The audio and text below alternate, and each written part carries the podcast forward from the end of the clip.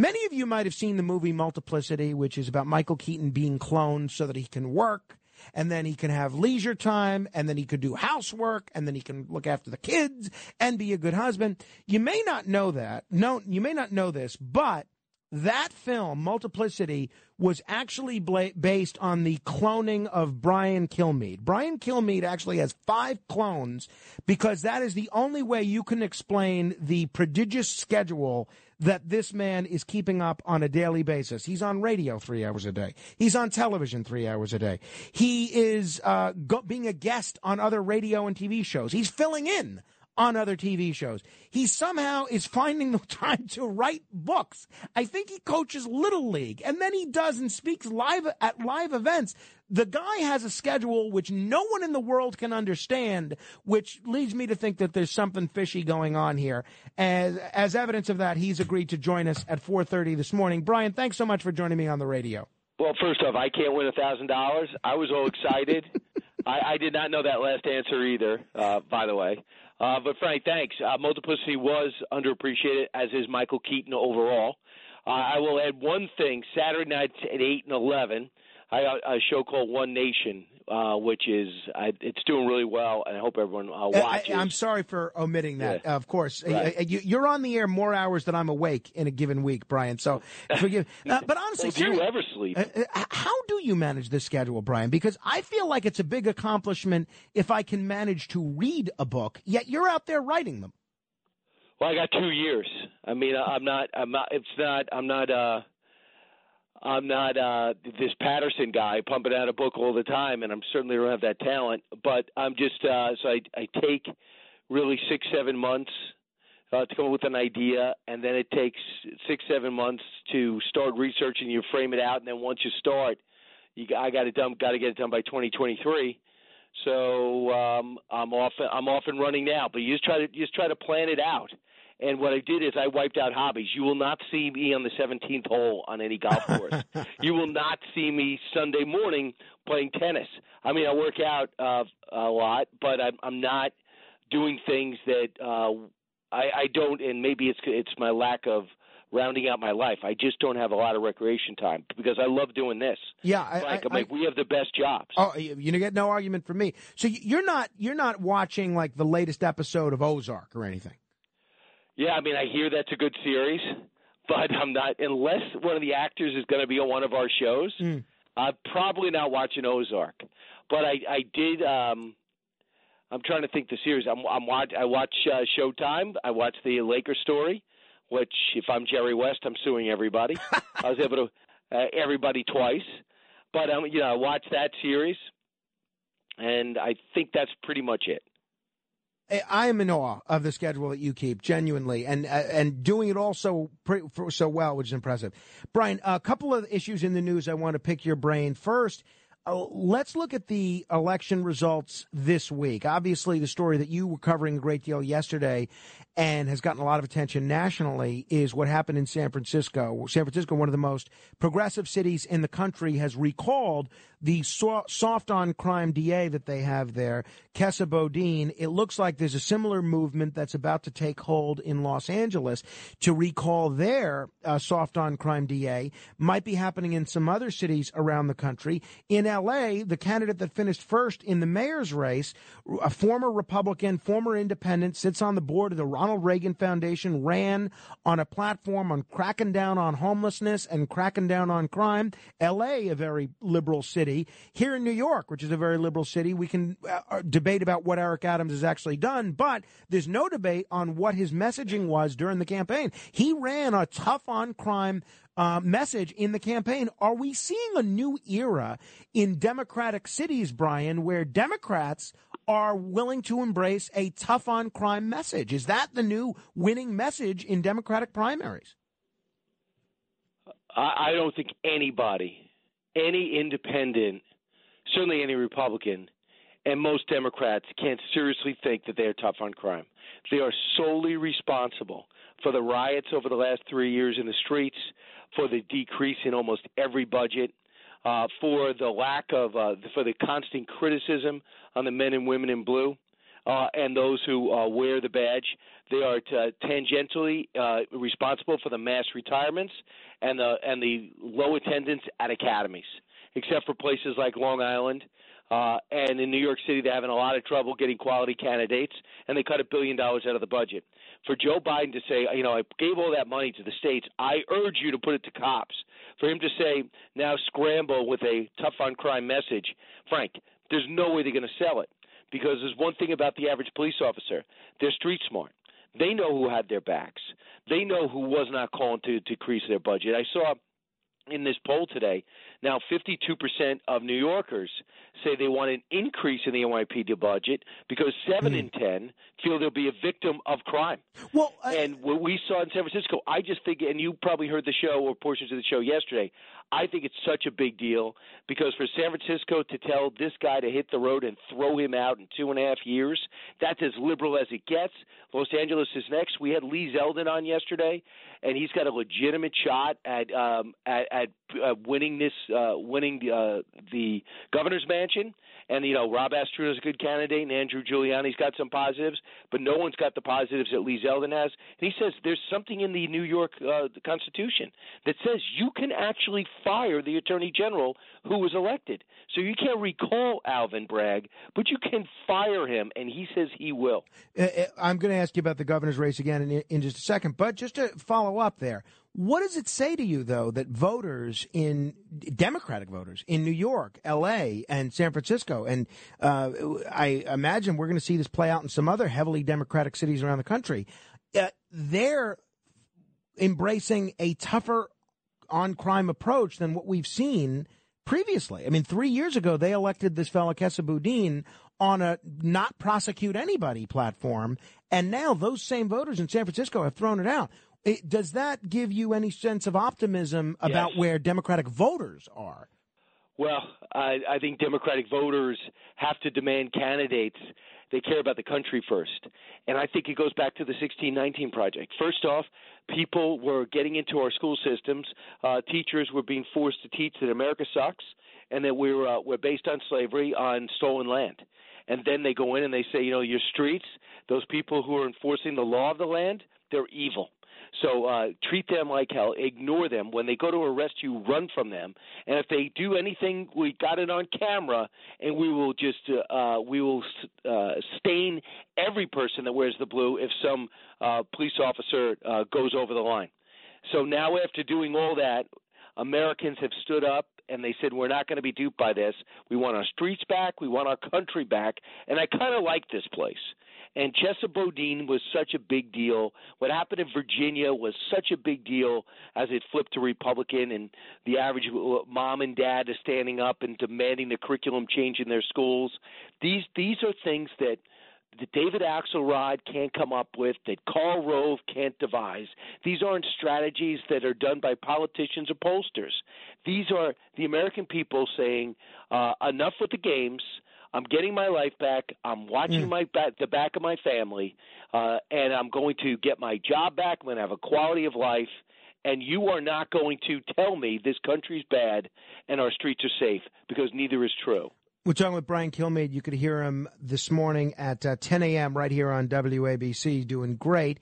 Uh, you'll hear guests on that show that you hear nowhere else, uh, doing very well in the ratings, and obviously just killing it on uh, Fox News uh, not only on Fox and Friends, but uh, on the weekend as well. Brian, not that you are in charge of Fox News, uh, but you are, for a lot of people, the, the face of Fox News. You're the fellow that a lot of folks start their morning with on Fox News every day. Fox News is the only one of the cable news networks, the major cable news networks, that's deciding not to air the January 6th commission hearings tonight. What do you think of these January 6th commission hearings in general? And uh, can you explain to folks why Fox is making that decision? Uh, no, uh, I will tell you what the decision is, though. I mean, I'm not in on the decision. Um, you know, um, and it's changed a few times. I know that I'm on Gutfeld tonight, so I'm going to be taping Gutfeld, and it's going to air on Friday.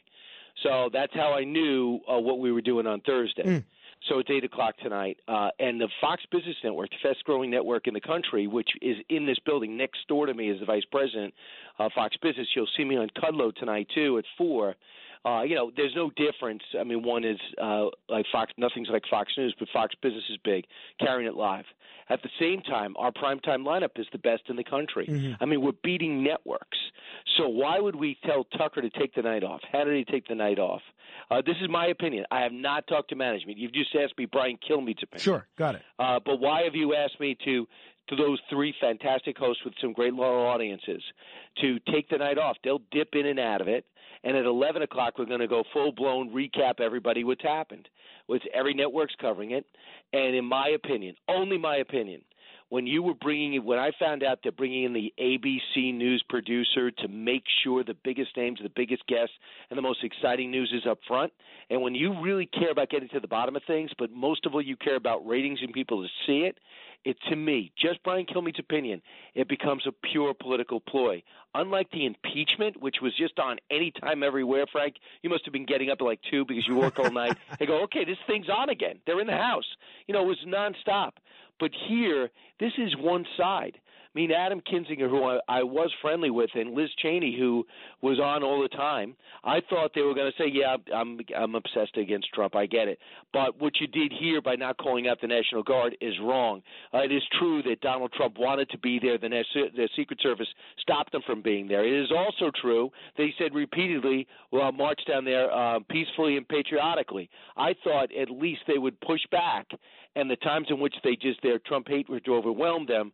And I am totally against the January 6th rally. I'm totally against what happened after. I'm horrified by it.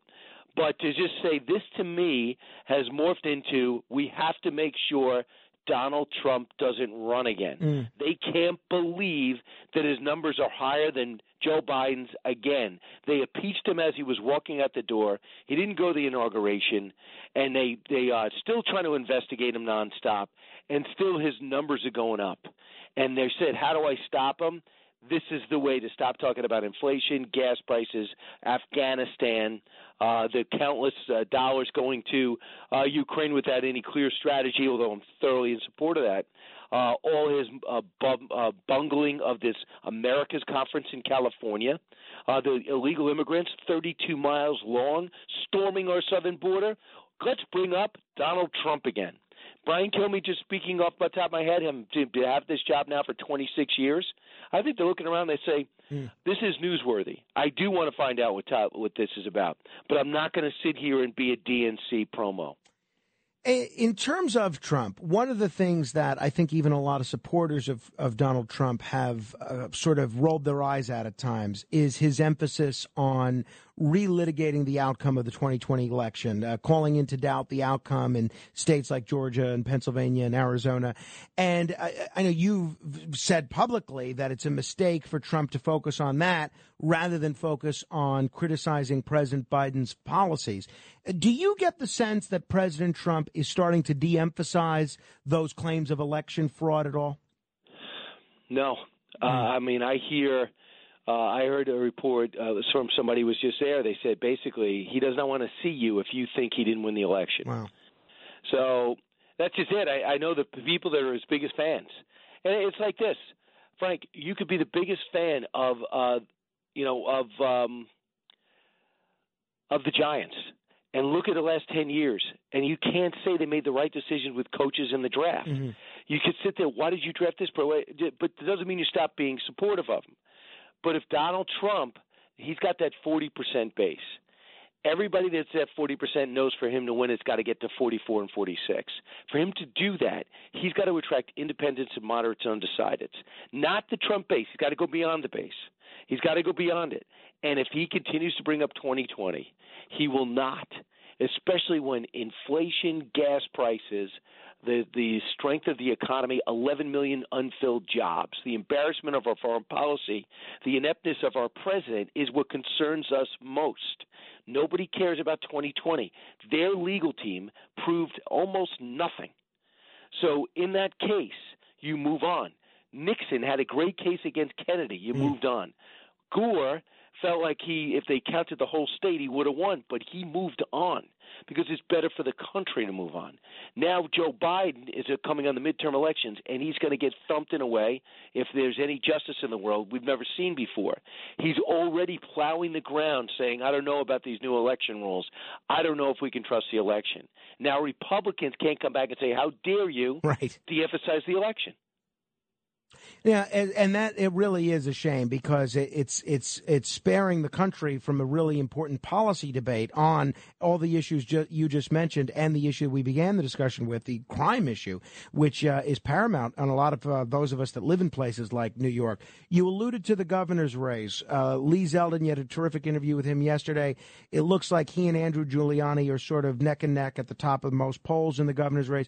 A lot of speculation about who President Trump would endorse in that race, if anybody. Clearly, he's got a long association with the Giulianis, but uh, had a very good working relationship with Lee Zeldin. And I'm wondering, as somebody that has followed the race fairly closely and that n- knows the mindset of President Trump better than I think most do, what do you think he'll end up doing there? Do you think he'll endorse Zeldin, Giuliani, or stay out of it? Well, you know, he's known Andrew Giuliani his whole life. Andrew did a great job in the White House by almost all reports. Every time I meet him, the guy's upbeat. I just don't think he has any experience. And I don't think you jump to the governor's race from handling sports in the White House. Number two, um, uh, number two is Rob Astorino, unbelievably talented, conversational, great broadcaster and communicator, but he's tried twice and he's gotten nowhere. Lee Zeldin's a military guy. He's a Jewish American who's won in a purple area, who understands national security as well as knows that in this state you can't run it like it's bright red. You have to run it and understand that the New York City has needs and upstate New York matters and Long Island certainly matters. I think if you look at the climate, the disaster that Cuomo is, the uh, the overwhelmed Governor Hochul, this is an opportunity for the right candidate. I believe that Lee Zeldin seems to have all the attributes of the person that could get on the governor's mansion for the first time since Governor Pataki. Mm. Uh, well, it's certainly going to be very interesting. Before we let you go, Brian, and I know you have a marathon day of 9, 10, 11 hours of broadcasting today. I don't know. Uh, I've lost track. I get dizzy listening to your schedule today. Um, President Biden was on with Jimmy Kimmel yesterday. And uh, you, uh, before you were on Fox News, people may not know this. You did a little comedy. Curious what you think of Joe Biden's humor. This is a little bit of what he was doing on Jimmy Kimmel last night. Maybe there's a uh, a Death Star pumping false information into our brains. Fox, right? Or yeah. Uh, he said Fox is a Death Star of misinformation. Any thoughts on how the president did, either comedically or on the substance of his appearance yesterday? So what I was doing is I was reading the transcripts, and I'll have some of that today. This is what I found unbelievably unacceptable that he just said. Uh, with Fox, I'm I'm used to it. It's hysterical, right? Uh, it's the number one network. You combine all the networks together. It's not a right wing network. If you see some of the hate mail that we get from uh, Donald Trump fans and from other on the right, it's unbelievable. Uh, but what it is is we're pro American. My opinion. What he said last night, he said when asked about Roe v. Wade. In fact, the decision comes down the way it does, and these states impose the limitations they're taking, talking about there's going to be a mini revolution. Really? The President of the United States is predicting a mini revolution in the country that he runs? That's responsible? That's his, that's not comedy, that's idiocy. That's why we have people uh, in there's people in his own communications division spend all day walking back his ridiculous comments. He is calling down today. Any good reporter would say is the president calling for a mini revolution if Roe v. Wade is overturned? Because there was an assassin that showed up at Kavanaugh's mm. house last night. And is this going to lower the rhetoric? How much more experience does the 78 year old need to know how to be a politician? Uh, Brian, finally, can you give us a quick preview of what's coming up on Fox and Friends on TV and what's coming up uh, on WABC when you take the reins at 10 a.m. after Bernie and Sid? Uh, and and, and uh, reluctantly because they would like to go all day, gotcha. uh, as you do uh, go all night. Um, here is uh, here's my uh, roster of guests uh, for today. We're going to have uh, Jason Chaffetz on what's going on with gun legislation. Carly Shimkus, who everybody there knows, was on with Imus for years on WABC. Uh, Mark Thiessen was talking about the the chances with these gun laws getting passed and, and with some of the testimony that happened yesterday, as well as what's going on with inflation. Senator Daines took on uh, Secretary of Treasury uh, Yellen. So he said, "I told you that inflation would rise if you passed the 1.9 trillion. How could you just sit here and pretend to apologize?" And John Yoo uh, he's the Berkeley professor, worked in the Bush White House, and he's a legal uh, uh, uh, constitutional scholar on what just happened on the West Coast. We just discussed, Frank, uh, and uh, what it could mean for the uh, around the country when it comes to law and order. And Sandra Smith will be joining us. I'll just talk about the would be uh, more violence that could happen outside Supreme Court Justice's house. I'm going to talk about the Americans care about uh, most foremost uh, by double anything else, it is inflation and gas prices. Yet the president keeps telling us the deficit's going down. Brian, so, it, it is always a treat. I'm looking forward to seeing you at Talkers on Friday, and uh, on how you're going to squeeze that into your schedule, I'll never know. But I'll see you then. Go get him, Frank. Uh, 15 Thanks. seconds of fame next. Uh, catch Brian on Fox and Friends and on uh, WABC starting at 10 a.m. 800 848 9222. Keep Bernie and Sid on while you're watching Fox and Friends. 800 848 WABC. 15 seconds of fame straight ahead. This is Greg Kelly for Priority Gold. What does it mean to be America's precious metals dealer? It means that you're in touch with the hearts and minds of those who love this country, value our freedom, and want to protect the future. Priority Gold is that precious metals dealer. They've helped thousands of Americans back their retirement with solid gold and silver. Call Priority Gold at 888-506-6439. Receive free shipping, free storage, a free investment guide, and one of the best purchase experiences in the industry. Call now or go to prioritygold.com.